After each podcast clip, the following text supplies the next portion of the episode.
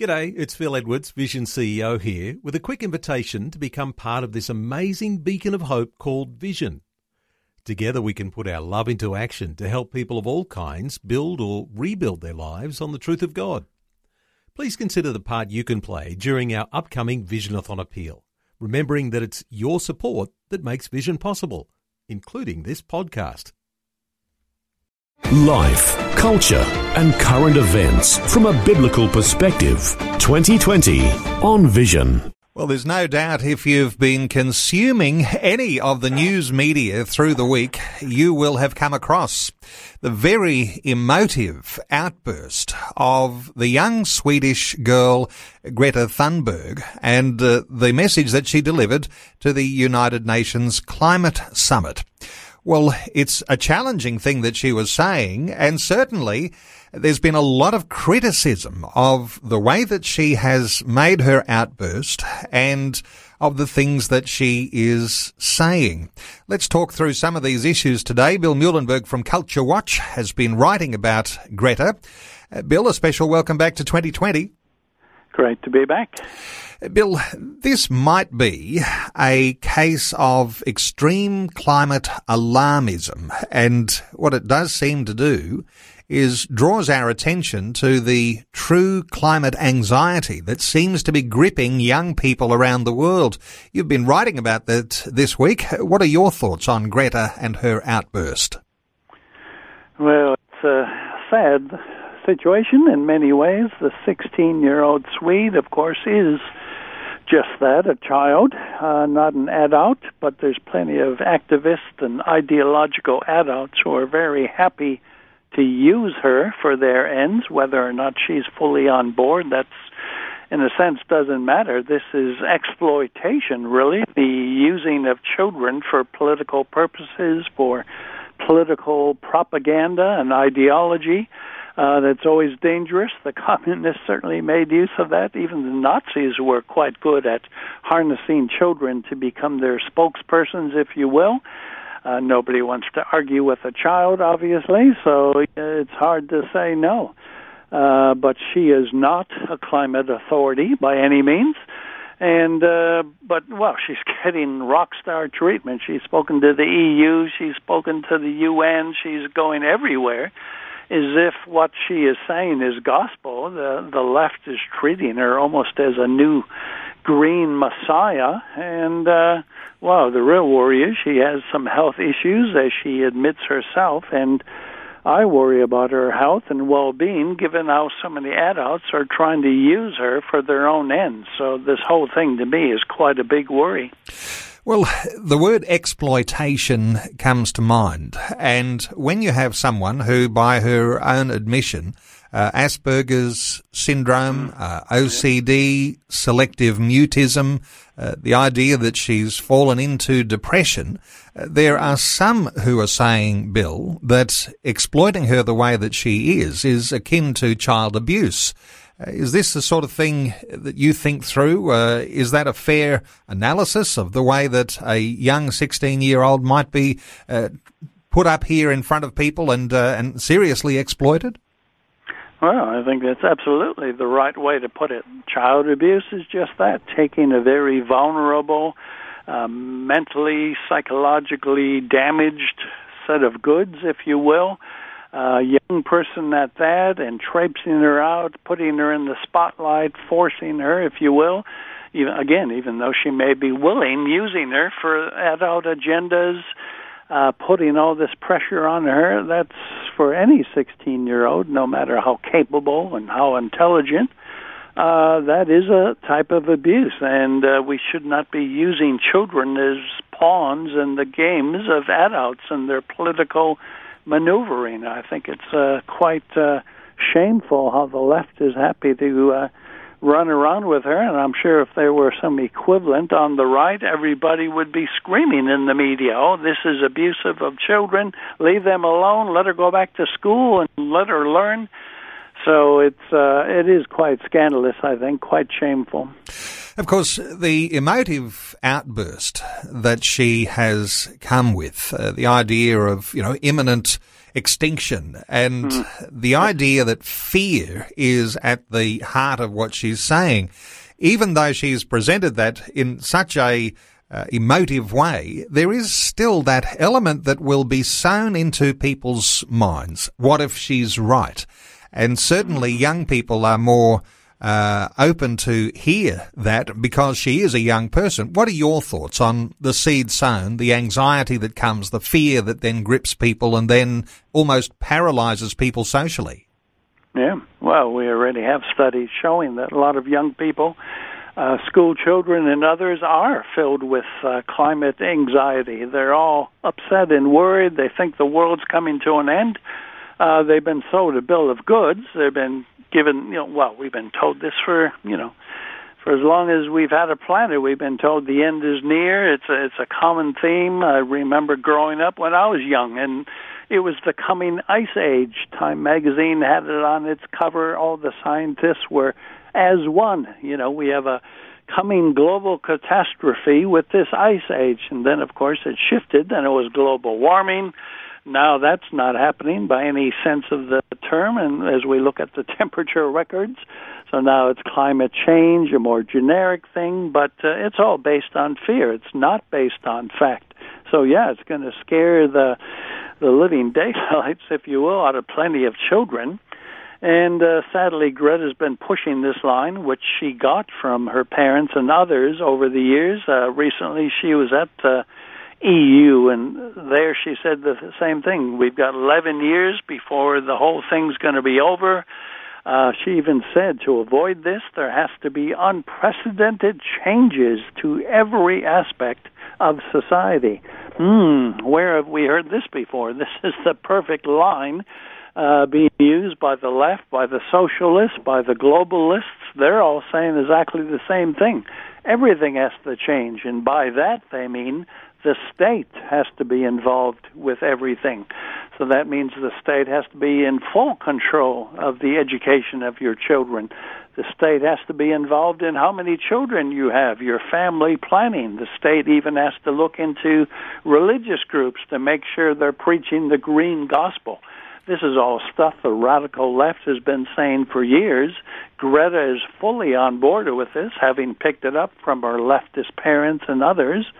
And so, what this is a call for is not to save the planet. This is a call for the state to have uh, really total control over every aspect of life, something the socialist left has dreamed about for ages, and of course tried in places like communist Russia and China, with, of course, the necessary millions of people killed who didn't go along with this uh, totalitarian death wish. And of course, a zero emissions goal means a deindustrialization of the world. And yeah, we're all back in the Stone Age. I note that our Prime Minister, in response to her words uh, this week, was saying that he's trying to create an economy so that young people like Greta can grow up in an economy. So uh, there is a certain balance that comes there. I note also, Bill, that this week you've been writing about some Christian groups and uh, just to bring a little bit of a spotlight here to some things that appear not quite to be right. Uh, some Christian groups, uh, climate crusaders uh, that are under the banner of Christ, uh, but in some ways doing some very strange things. What have you been writing about so far as some of these things this week? Uh, look, there's plenty of these groups. Uh, they're Christian often in name only. Certainly the very liberal, the very progressive schools, churches, denominations, seminaries. They're Christian in name only. Uh, they've just bought onto every radical left agenda item there is, whether it's the, the complete homosexual agenda, the trans agenda, the pro abortion agenda, the radical green agenda, you name it uh, they hop on board, and well, that for them is the gospel. Forget about Jesus dying on a cross for your sins. What we have to do is make sure we can please the uh, uh, Gaia and Mother Earth and make sure she's happy.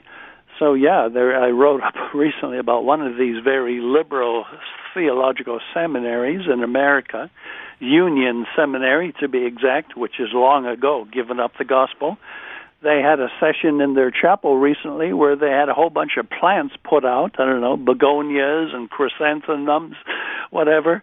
And students coming up to the plants and ac- actually asking for forgiveness, confessing their sins to these plants. I mean, talk about madness deluxe, talk about absolutely twisting the gospel. And so, well, in this case, you don't have a seminary, you have a cemetery. They're, they've thrown their brains out, they're thrown the Bible out, and now they're basically worshiping plants, hoping the plants will forgive them.